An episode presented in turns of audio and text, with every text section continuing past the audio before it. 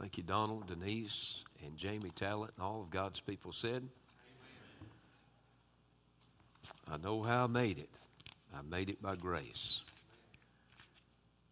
Dear hearts, you've made it this far in life by the grace of God, and you shall make it into the other world by the grace of God. And I wonder if, when you step onto that golden shore, if God will let you just take one glimpse back and take a sigh of relief and thank Him again for His marvelous grace. I used to preach often from Luke 16, 19 to 31. I can quote the verses, but don't know at the times I've preached from that passage of scriptures. F.W. Boreham put together a five volume set of books called Life Verses there's a verse, a group of verses that servants of the Lord, Moody and others, D.L. Moody, whoever it would be, they would always go back and preach from those verses because those verses were either preached when they were saved and meant much to them, or the Lord had opened their eyes and hearts to that verse somewhere in the ministry and in life, and it meant much to them. So they would be known to just go back and bore the people and preach the sermon over and again. But I used to preach that passage quite often. There were some years I'd preach 30 plus revivals a year. And for a few years, I preached that passage in nearly every one of those revivals for several years. And I got to where I was preaching one night, and I got to wondering, Donald, about that old beggar named Lazarus. His body was full of sores. And he didn't have any friends. They were people that put him outside the rich man's gate and he begged, begged for the crumbs which fell from the rich man's table. The Bible said, Moreover, the dogs came and licked his sores. But the pallbearers, God had, he didn't have any pallbearers, so uh, as a matter of fact, his body was probably taken out to the valley of Gehenna. It's where the garbage heap was. There's always a fire licking and smoldering. They took the garbage from the city out there, and they'd take the bodies of animals, and those that were, you might say, a blight on society, such as that poor beggar by the name of Lazarus. They just took him out there and slung his little old skinny body upon the fire. God knew he didn't have any pallbearers, so he summoned the angels of God. He said, Give me six or seven of you. Come here. Yeah, He's sitting there, that old boy right there according to the way I got it figured, he's going to draw his last breath in a few seconds. It won't take you just a little bit of time to get through the Milky Way and the universe to his side. You are his pallbearers. You're the best. I want you to go get my best. Bring him to me. I've often wondered if you could have seen with the spiritual eye that day, if when that poor beggar, when the, the spirit separated from the body and the angels of God took him to Abraham's bosom, the Bible says, I've often wondered if he might have said, Would you just a moment? Maybe he'd have turned around, looked behind him, and said,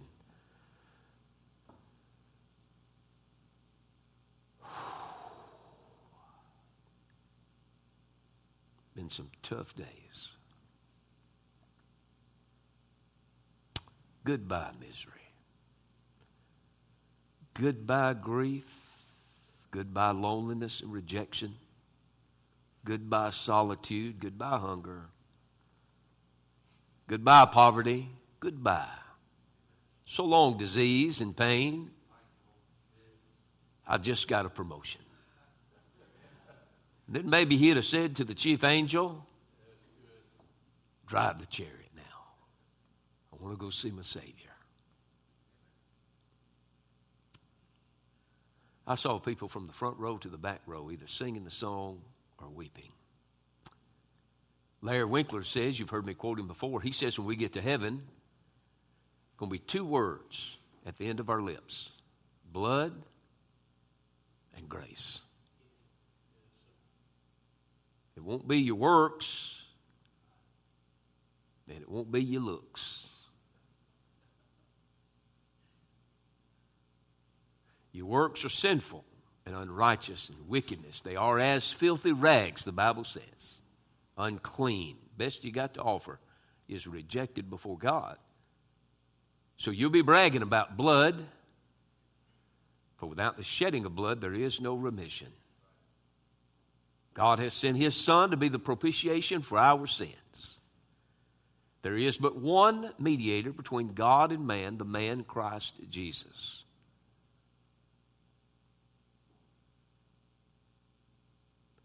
Blood and grace. Grace is God giving to us what we do not deserve. Grace. Grace. Blood and grace. Blood and grace. I thank God for the blood of His darling Son, and I thank God for the grace, His marvelous grace. Turn in your Bibles, please, if you will, to Genesis chapter number 41. Genesis chapter number 41. We thank the Lord for all of our visitors um, in the service today. And Donald, Denise, and Jamie, thank you again for singing. Genesis chapter number 41. When we were going through, if, if you preach, you know I'm a big proponent of expository preaching, that is, verse by verse preaching. If understand Nehemiah chapter number 8, that's where we have the best uh, teaching on homiletics, right? We're to read the text and give the sense of it, make it known, help us to understand it, proclaim what's there. If, you, if you're in the Gospels, it's a little different, looks a little different. If you're in the epistles, you can take your time and move in each section, do word studies and phrases, and watch the context. In the Old Testament, you're more narrative. And that's what we'll be. When we were in the book of Esther, I tried to take a chapter, which was a monumental feat, but we did it, didn't we? We took a chapter each Sunday, the book of Esther. And now in the book of Genesis, while looking at the life of Joseph, I've tried to take a chapter, but I'm not going to try to take a bite off a chapter today. Genesis 41. We'll be selective in our reading. As you find verse 1, would you stand? If you can and will, would you stand with us, please? I'm interested in Joseph, a man readied for a moment in time. Genesis 41, beginning in verse number 1. And it came to pass at the end of two full years that Pharaoh dreamed, and behold, he stood by the river. And behold, there came up out of the river seven well fed, well favored, excuse me, kine and fat fleshed, and they fed in a meadow. And behold, seven other kine came up after them out of the river, ill favored and lean fleshed, and stood by the other kine upon the brink of the river. And the ill favored and lean fleshed kine did eat up the seven well favored and fat kine. So Pharaoh awoke, and he slept and dreamed the second time, and behold, seven ears of corn came up upon one stalk, rank and good. And behold, seven thin ears, and blasted with the east wind, sprung up after them. And the seven thin ears devoured the seven rank and full ears, and Pharaoh awoke, and behold, it was a dream. And it came to pass in the morning that his spirit was troubled, and he sent and called for the magicians of Egypt and all the wise men thereof, and Pharaoh told them his dream, but there was none that could interpret them unto Pharaoh. Then spake the chief butler unto Pharaoh, saying, I do remember my faults this day. Pharaoh was wroth with his servants and put me in ward in the captain of the guard's house, both me and the chief baker. We dreamed a dream in one night, I and he. We dreamed, each man according to the interpretation of his dream. And there was there with us a young man, an Hebrew, servant to the captain of the guard and we told him, and he interpreted to us our dreams, to each man according to his dream, he did interpret. Skipping down to verses 14 and 15. The Bible says, Then Pharaoh sent and called Joseph, and they brought him hastily out of the dungeon. And he shaved himself and changed his raiment and came in unto Pharaoh. And Pharaoh said unto Joseph, I have dreamed a dream, and there is none that can interpret it, and I have heard say of thee that thou canst understand a dream to interpret it. Skipping to verse 25, the Bible says, And Joseph said unto Pharaoh, The dream of Joseph is one. God hath showed Pharaoh what he is about to do. Verse 28, This is the thing which I have spoken unto Pharaoh. What God is about to do, he showeth unto Pharaoh. Verses 38 and 39, the Bible says, And Pharaoh said unto his servants, Can we find such a one as this is, a man in whom the Spirit of God is? And Pharaoh said unto Joseph, For as much as God hath showed thee all, thee all this, there is none so discreet and wise as thou art. Stop our reading there. Joseph, a man readied for a moment in time. Brother Jimmy Franklin, would you pray for us, please, sir?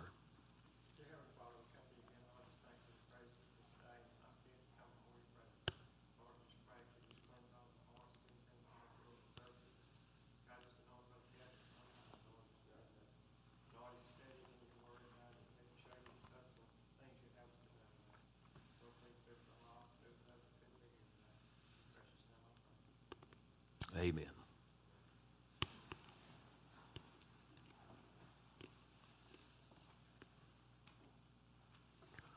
This is our sixth message regarding the life of Joseph. Now, our last message we divided into two portions. This one we will do the same. In our first look at the life of Joseph, we looked to Psalm number 105 and noticed the overview of his life that the psalmist gave to us, where God used Joseph in his life uh, to spare the nation of Israel and grow them into a mighty number of people. And so we talked about Joseph, a man with iron in his soul. God made great investment into the life of Joseph because he wants to make great investment into the lives of his chosen race of people, the Hebrew people. And God has invested in our lives in getting the gospel of his darling son to each of us. Joseph, a man with iron in his soul. We move then back over into the book of Genesis, Genesis 37, verses 1 through 11. And we spoke of Joseph, a young man singled out. Uh, you'll remember we said at that point that Joseph is a young man who is God conscious. You don't find that in everybody's life, even church going folk. A lot of times when the pieces of life seem to fall apart, uh, we speak about everything except God. We look to everyone except God. Not Joseph. He is aware of God and His presence and His working in his life. You remember we said he was singled out by the Holy Spirit. He was singled out by his father Jacob. He's singled out by his brothers. He's singled out by God Himself. Then we looked at Genesis 37, verses 12 to 36, and we noticed Joseph, a young man, hated. He's despised. He's rejected by his own brothers. He's a young man that is hated.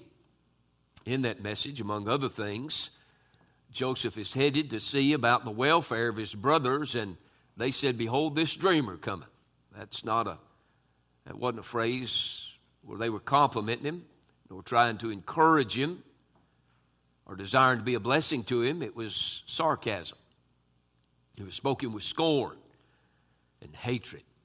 As a matter of fact, that chapter says that they conspired against him. They first thought, let's kill him. That's what they said. But because of Reuben, the eldest, they determined that they'd throw him in a pit and they sell him off to a group of merchant men that headed to Egypt to market some items and then go back home. And so they sell him into slavery. They slandered him, they disrespected him, they degraded him.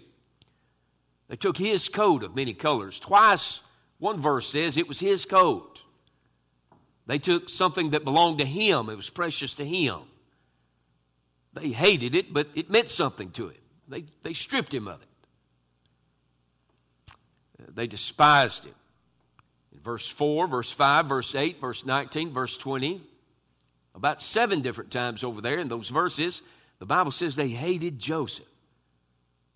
Can you imagine hating your brother? Can you imagine hating your sister? They hated their brother. Joseph, a young man, hated. They would later speak of the agony of Joseph in chapter 42 and 21, where the Bible says, And they said one to another, We are verily guilty concerning our brother, and that we saw the anguish of his soul when he besought us, and we would not hear. Therefore is this distress come upon us. Their conscience, after all these years, still eats at them. What they did to their own blood brother. Um, nobody else knew, but they knew. The conscience is a powerful thing. Even beyond that, later on, you'll see their conscience will prick them. In Genesis 39, we noted Joseph, a young man, tested. He's put to the test. The favor of God is upon his life. We spoke of salvation that day. Potiphar's wife wanted a place in Joseph's life. She didn't belong. She would have been an interloper, and he would have been an interloper in her life. That's not right. It offended Joseph. We spoke of temptation.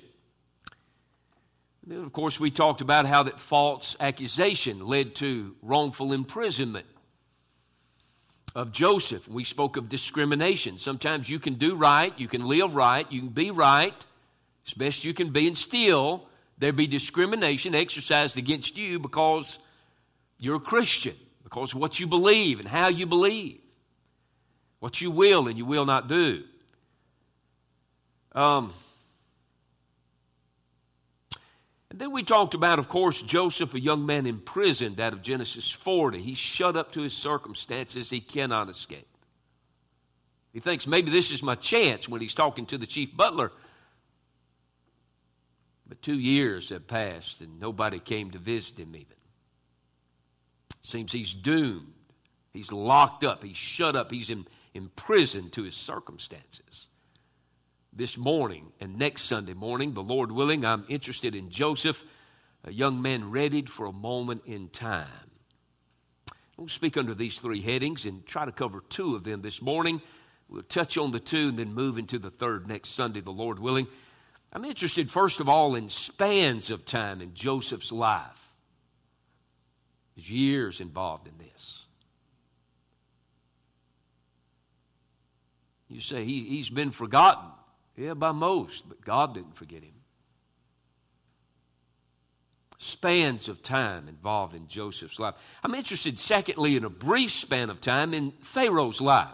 There's only a night and a day involved here.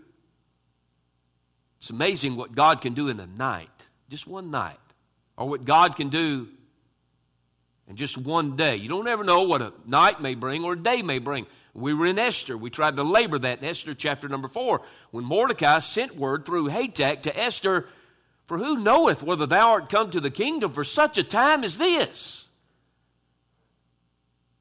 God's brought you to this place, this day, for this time, for this purpose. He was saying, in essence, Esther, you remember what I taught you in the home? He makes no mistake. And then I'm interested in a moment of time in Joseph's life. There are details involved. In Joseph's life, many details. Volumes have been written, still being written about these details to get him to here where we find him in chapter number 41 of Genesis. I'm interested in these spans of time that's mentioned in chapter number 41. There are two different uh, times, two different year frames that are mentioned in chapter number 41 of Genesis regarding Joseph and his life. Spans of time in Joseph's life. Years are put into the building of Joseph, the making of Joseph. And it's not so that he wasted on Joseph. It's so that he can minister to nations. It's so that he can minister to Jews. It's so that he can minister to Egyptians. It's so that he can minister to white people and black people and other people across the ages. Spans of time. You look at verse number one Moses, the penman of the book of Genesis, is careful to let us know two years have passed since our last scene in Joseph's life. Verse 1 says, And it came to pass at the end of two full years. It's as though, it's as though Moses is saying, Yes, yes, yes Holy Spirit. Yeah. Two years, yes. And then the Spirit of God says, No, Moses, no, Moses. Not two years, two full years. Joseph has suffered for two. Put that in there, two full. It's as though he's saying, Two long years. Day and night for two years, week in and week out, 24 months of time, some sleepless nights. Uh, uh, he still has fetters on his legs. He's not always fastened to the wall by his neck. But two years these fetters have hurt him for two more years. You remember in chapter number 40, the butler and the baker were thrown in the prison with him in the same day. And the butler and the baker in the same night both have dreams. And then the next morning, Joseph, though he's been mistreated, he sees their countenance and he's concerned about them. And we made the statement it costs nothing to be kind, it costs nothing to be a gentleman when you approach other people, it costs you nothing to conduct yourself uh, like a lady. Uh, Joseph said, Something's troubling you. I see it on your face. The story is, is written in your countenance. Something bothers you. What troubles you? And both of them said, We had dreams last night. And there's something about it doesn't sit right. There's more to it than just a dream in the night. He says, Okay, you both dreamed a dream last night. Tell, tell me your dream. And so he starts with the butler, and the butler says, and he says, Ah, dreams belong to God. Joseph still believed God after all those years, still believed in dreams. He said, This is interpretation of the dream.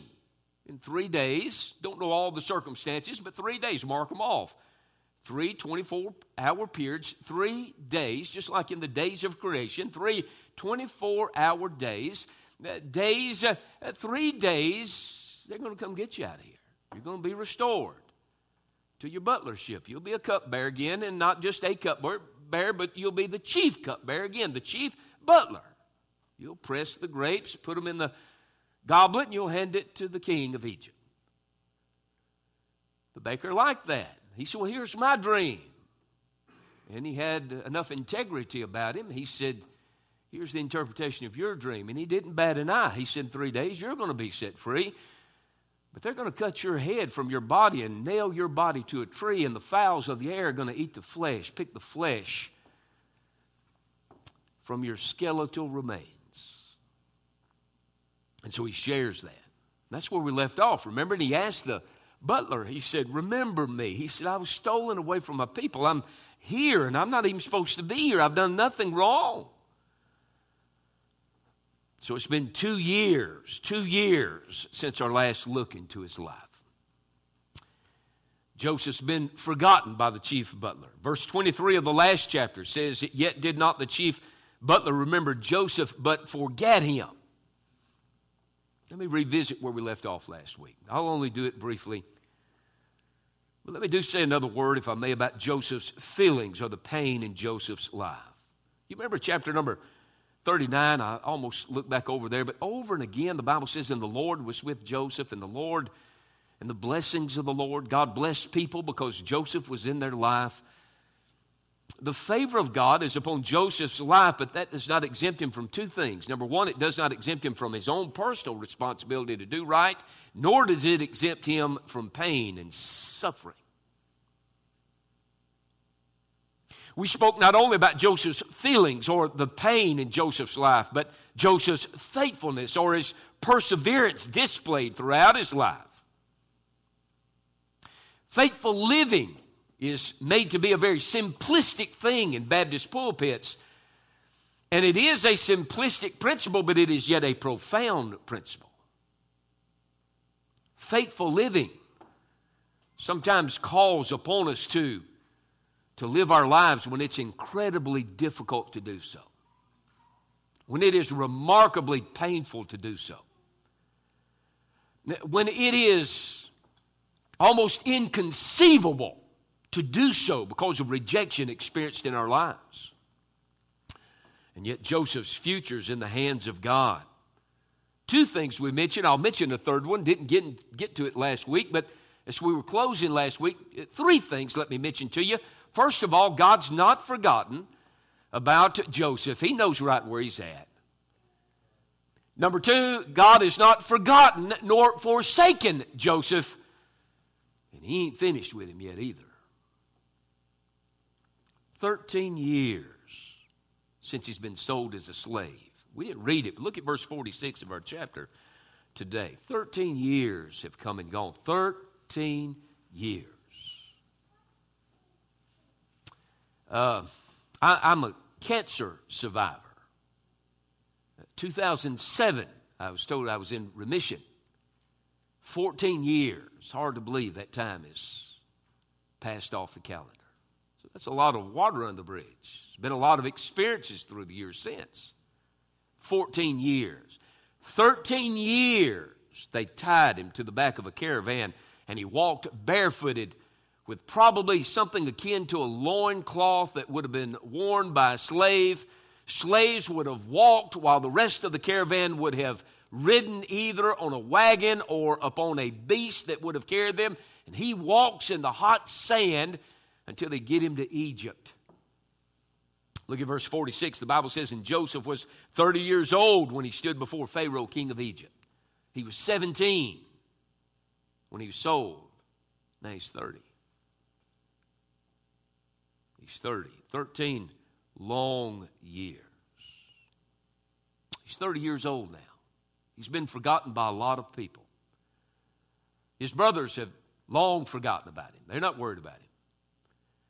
The Ishmaelites, I'm sure he begged them and they heard him cry and say, I, am not a slave. They had no right to sell me. I'm their brother.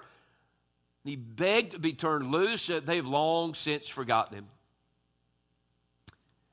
Uh, Potiphar's wife has long since forgotten him. As I mentioned a moment or two ago, he's not been forgotten by God. You may feel somewhat akin to Joseph this morning. Take cheer. If you know Jesus Christ in the free pardon of sin, God the Father has not forgotten you. God the Son has not forgotten you. God the Holy Ghost, He has not forgotten you, dear heart blessed memory of the mind uh, of God. He has not forgotten his own. Take cheer, dear heart. God knoweth his own. I was in a camp meeting in 2008, had no idea. I'd been invited by a friend to go over south of Cullman, Alabama, and Brother Mike Ragland, you've heard me tell this a few years back, but Brother Mike Ragland is the moderator of that meeting. He's a personal friend.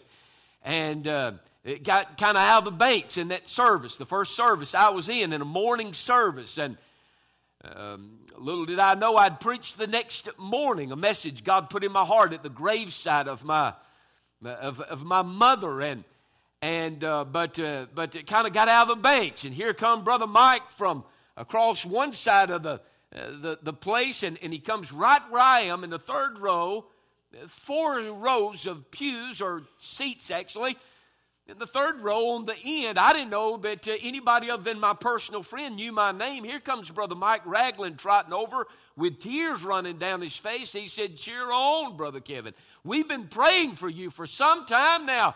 Cheer on, dear brother.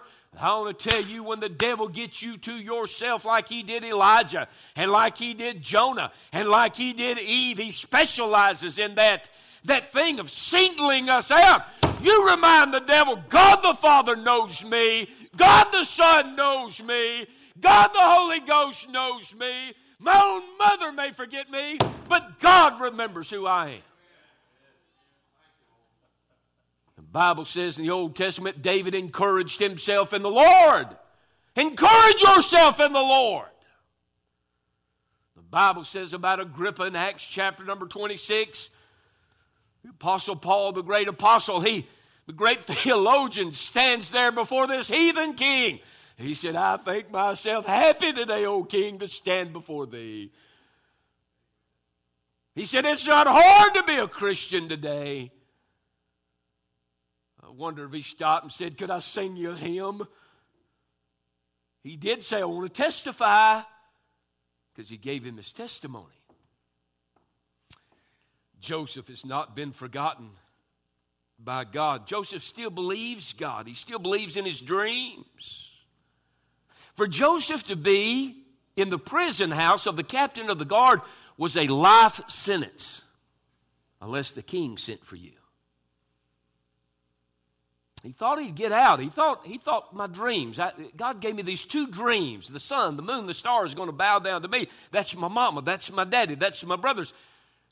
The 11 sheaves bow down before my sheaves. That's all 11, all 10 of my half brothers and my full half brother, my full brother Benjamin. One day, I believe you, God. I just, I don't know how you're going to work this out, but I believe you. And he thought that day he interpreted the dream for the butler. This is it. This is how I get out. He should put in a good word for me. I've been good to you. Be good to me. I showed you favor. Show me a favor. But it hadn't happened that way. It hadn't happened that way. All Joseph had was the promises God had made to his family in those two dreams. It's all he's got. And I want to remind us of something today. I know we neglect our Bibles. You don't have to say amen and tell on yourself. But you know we got more to live on today than Joseph had. We've got 66 books to live our lives by. All Joseph had was the promises God gave to his great grandfather Abraham and two dreams. And he trusted him. He trusted God through it all. Spans of time in Joseph's life, two years since our last look in his life. That's pointed out in verse number one. It's been 13 years since he's sold into slavery. That's pointed out in verse number 46 because he's now 30 years old.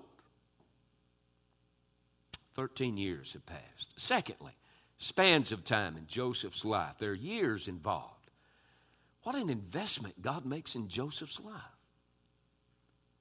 You might wonder, what in the world, what in the world's God doing in my life?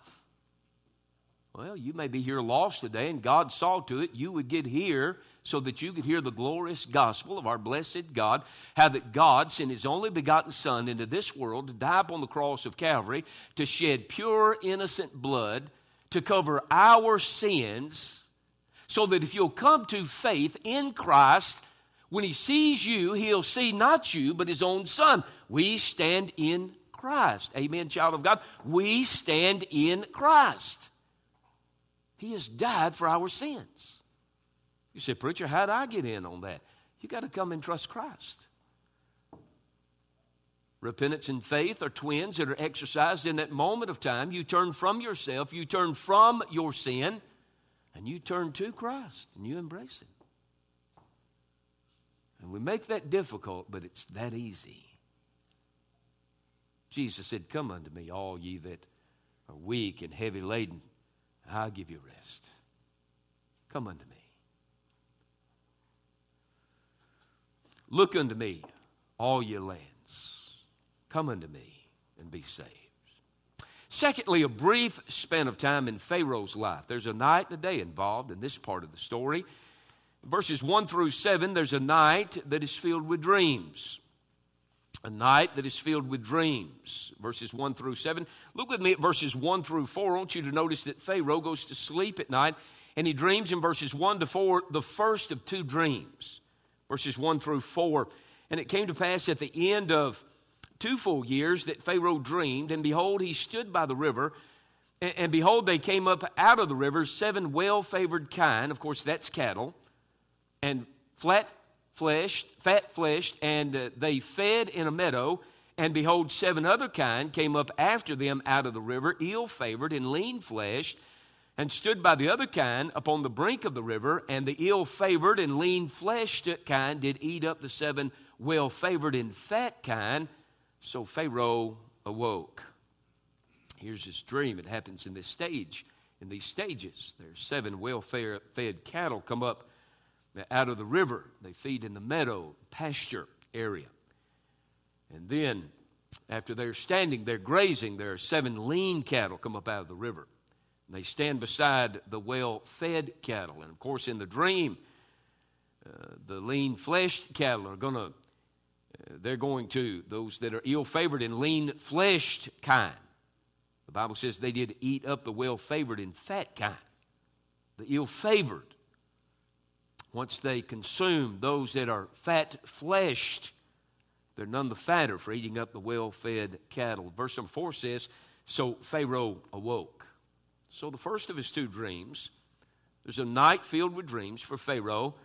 The first of his two dreams has to do with cattle. Seven cattle remarkable cattle come up out of the river. Perhaps in his mind, he's in the uh, Nile River basin. Maybe it's the Nile River that he sees them coming up out of. He's in the he's in the delta region of Egypt. He's in the Nile basin. And he sees them come up. There's there's cattle land for them to graze, and they're grazing. And in his mind, as king of Egypt, he's well pleased with this. And then there are seven that are lean, sickly, poorly, come up, stand among the seven, and those seven eat those that are well favored. Pharaoh goes back to sleep in this night, verses 5 to 7. You'll notice he goes back to sleep and he dreams the second of his two dreams, verses 5 to 7. And he slept and dreamed the second time, and behold, seven ears of corn came up on uh, came uh, up upon one stalk, rank and good. And, and behold, seven thin ears blasted with the east wind sprung up after them, and the seven thin ears devoured the seven rank and full ears. And Pharaoh awoke, and behold, it was it was a dream. It was a dream. The seven thin ears consumed the seven full ears. A night filled with dreams will be followed by a day seeking answers, verses 8 to 13. Uh, you'll notice with me in these verses, verses 8 to 13, the Bible says, And it came to pass in the morning that his spirit was troubled. He couldn't let it go. Something significant to his two dreams. And it came to pass in the morning that his spirit was troubled, and he sent and called for all the magicians of Egypt and all the wise men thereof. And Pharaoh told them his dream, but there was none that could interpret them unto Pharaoh. Then spake the chief butler unto Pharaoh, saying, I do remember my faults this day. Pharaoh was wroth with his servants and put me in ward in the captain of the guard's house, both me and the chief baker. He said, Do you remember, Pharaoh? Do you remember those days? He says, it goes on in verse number 11, and we dreamed a dream, and one night I and he, eh, we dreamed each man according to the interpretation of his dream. He said, I, I remember now, uh, King. He, he, says in verse number 12, and there was there with us a young man, an Hebrew uh, servant to the captain of the guard, and, and we told him, and he interpreted to us our dreams, to each man according to his dream. He did, uh, he did interpret, verse 13 says, and it came to pass as he interpreted to us so it was uh, me he restored unto mine office, and him uh, he hanged. The chief butler, he says, I, I, I remember. This has jarred my, my memory. You're dreaming. I want to ask you a question. Is the chief butler to be blamed for forgetting Joseph? I don't think so. I don't think so at all.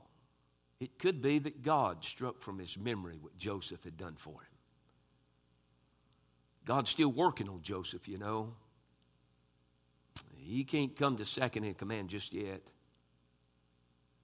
God needed to put him through two more years of school. There's some dross needed to be withdrawn from his life. There's some, there's some things needed to be removed. God is still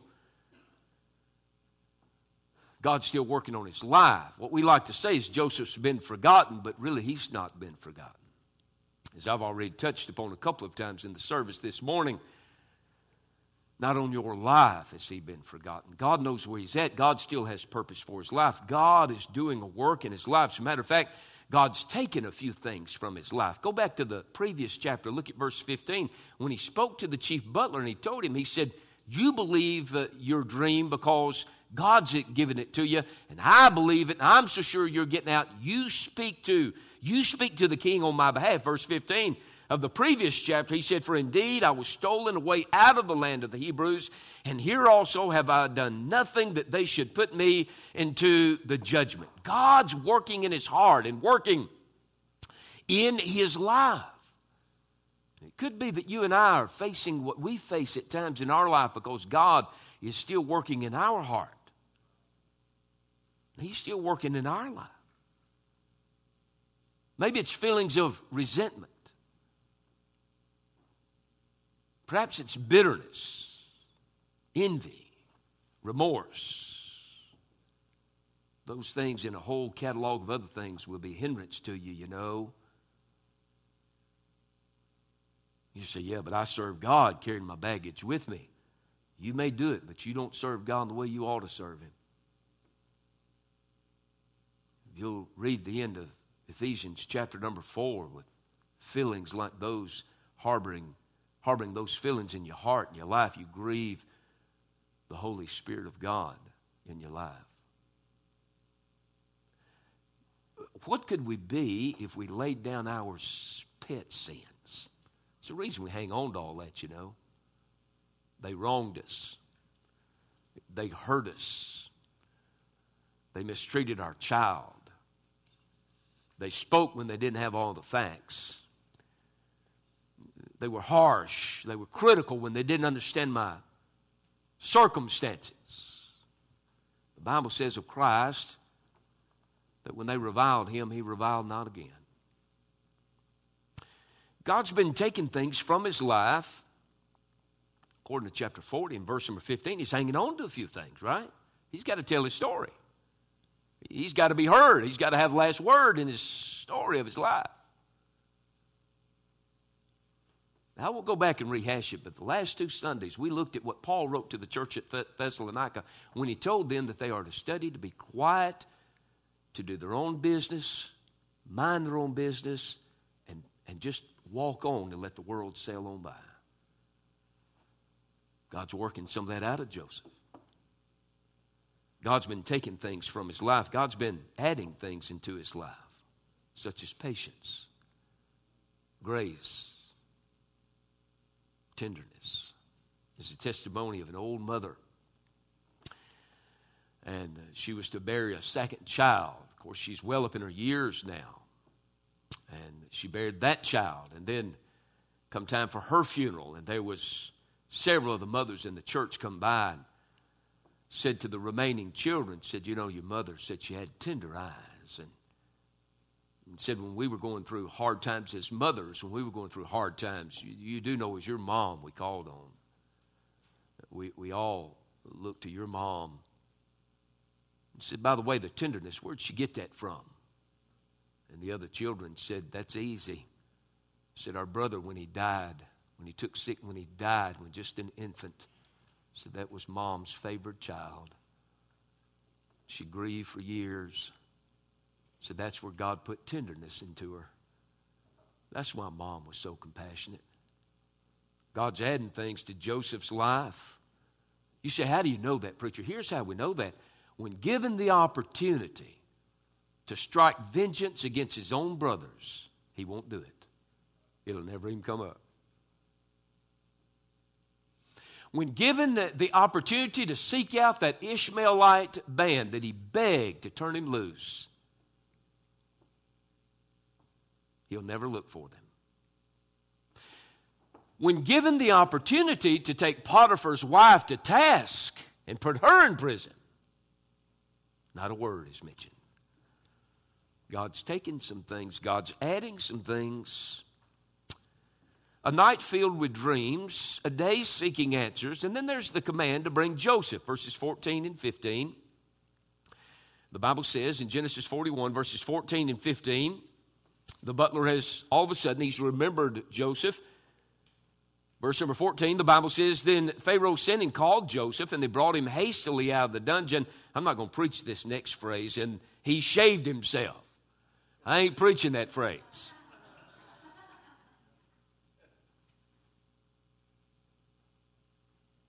You said, Why are you looking at me like that? Because I want to. I got the floor right now. and changed his raiment and came in unto Pharaoh. Verse 15 says, And Pharaoh said unto Joseph, I have dreamed a dream, and there's none that can interpret it. And I have heard say of thee that thou canst understand a dream to interpret it. Listen to me just a second. Joseph was going to stand there as a man of character and integrity. And I've said to you in recent days that Joseph's going to put two countries on his shoulders, two nations on his shoulders, and walk them through seven years of plenty, then seven years of famine. But he's going to take more nations than that. He's going to take the world on his shoulders. He's going to stand before Pharaoh and say, Get on my back. How can he do that? Joseph, does that shake you up? Look at my hand. Joseph could say, I've been through so much hell. I've been drugged through it sideways twice. Pharaoh, this may scare you, but this don't scare me. I'm sleeping tonight. I've had my share of sleepless nights, tear filled days. I've been homesick, missed my daddy. Wanted to know how my little brother was doing. I love my mama. She died giving birth to him. I've wanted to see the hillsides again. I've wanted to get out among the sheep. I've learned to live without it all. Here's the truth of the matter Joseph couldn't have stood there in his daddy's favoritism. If Pharaoh had called him to come, summoned him to stand before him, and him wearing his coat of many colors,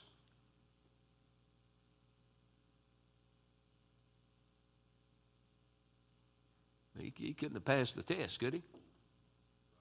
He needed that strip from him. God gets ready to do something in your life, He'll demote you, is what He'll do. He'll take you to school. I was listening to one preacher preach, listening to several while going through this, and just meditating. I, I'm not, I'm just, I'm waiting till Saturday, and what I've been meditating and scratching out, I just try to put it together. But one man said his coat of many colors, him coming to check on his brothers in his coat of many colors, would be the equivalent of our day to a family owned business, and the brothers are out working in construction. Joseph, being the next to the youngest, drives up in a white new Mercedes uh, wearing a fur coat full length. Joseph's not qualified yet.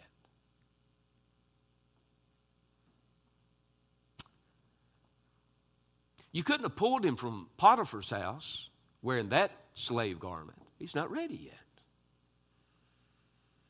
You couldn't have plucked him fresh from his prison experience. When he's first put in there, he's not ready. He's been hanging on to those old stories. He's rehearsed them before the butler and the baker. He's not ready. You can almost see God open the oven door and say, No, leave him in there another two years. Let him suffer a while longer, and then he'll be ready. God's been working in Joseph's life to get him ready for a moment in time. And if he misses it in that moment of time, we all to miss it. I think of, and I'm almost done, but I think of William Cowper's God moves in a mysterious way. I think of the words of this song quite often. Of course, William Cowper, you would not have understood how God could have used his life. He is believed to be a manic depressive. John Newton was his pastor. John Newton is the writer of um, Amazing Grace and hundreds of other gospel hymns. Not only was Newton his pastor, but he became his good friend. William Cowper, he penned the words to God moves in a mysterious way. Here are the words to it. God moves in a mysterious way his wonders to perform. He plants his footsteps on the sea and rides upon the storm. You fearful saints, fresh courage take. The clouds you so much dread are big with mercy and shall break with blessings on your head. Judge not the Lord by feeble sense, but trust Him for His grace. Behind a frowning providence, He hides a smiling face. His purposes will ripen fast, unfolding every hour. The bud may have a bitter taste, but sweet will be the flower. Blind unbelief is sure to err and scan his work in vain. God is his own interpreter. He will make it plain. He's starting to make it plain now to Joseph. This is why. This is why. Joseph, when you thought the heavens were brass, this is why. Joseph, when they mocked you at home, behind your daddy's back, this, this is it. When for years Potiphar's wife tempted you sensually, this is why. When she caught the opportune moment, no other men in the house, just you and her.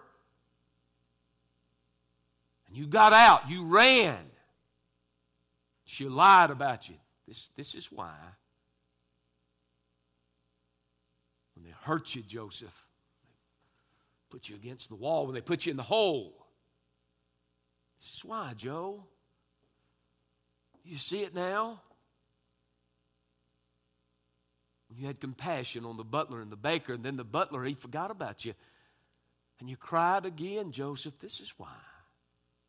This is why. Truly, God works in mysterious ways his wonders to perform. I won't read them again, but we read verses 14 and 15. Joseph is retrieved from prison in verse number 14, and he readies himself. Verse number 15, Pharaoh confronts Joseph, and I'll close with verse number 16.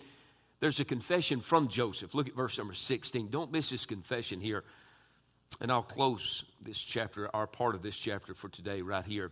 Verse number 16. And Joseph answered Pharaoh. Now, Pharaoh's told him in verse number, he's been sent for in 14. Verse number 15, Pharaoh says, I've dreamed. Nobody can interpret it. I've got all my stargazers. I've got all my wise men. Uh, you know, I've got all my soothsayers. They can't make heads or tails of my dreams. I heard about you. He's going to rehearse his dreams in just a moment. Verse number 16, here's his confession. The Bible says, And Joseph answered Pharaoh, saying, It is not in me. God shall give Pharaoh an answer of peace. He said, Pharaoh, it ain't me. I can't do a cotton picking thing. He said, matter of fact, God chooses foolish things to confound the wise, base things. He says, matter of fact, he said, let me tell you a little secret, Pharaoh. He said, my God, he, he's the God of the unlikely. He takes a bunch of misfits and does perfect things through them. He said, Ain't me, Pharaoh. I can't do anything. but he said, I want to tell you about God. I marvel at Joseph still believes God. I want to tell you something. I want you to listen to this preacher just a minute. We play games in the South. I've talked to Rod Mattoon a number of times, personal friend. He's in Springfield, Illinois. I've talked to him about church hopping and jumping. You know what I'm talking about? When everything's real good and, and over at First Baptist, everybody runs over there a little while. And the flame dies out, and then, well, flickering up down yonder at Schooner, so we're going to run down at Schooner a little while. I've talked to Brother Rod about that, and he said, You know where I am in Springfield, Illinois, we don't have that problem. And here's why. He said, Not another Baptist church within 30 miles of us. And I want to tell you something. Bad things can happen to you. I'm not saying you can't get out of church. I'm not saying you can't miss the will of God and get out of the will of God. That's not what I am saying. But here's what I am saying. If you get sideways on God and you stay that way the rest of your life, I wonder whether or not you even know God.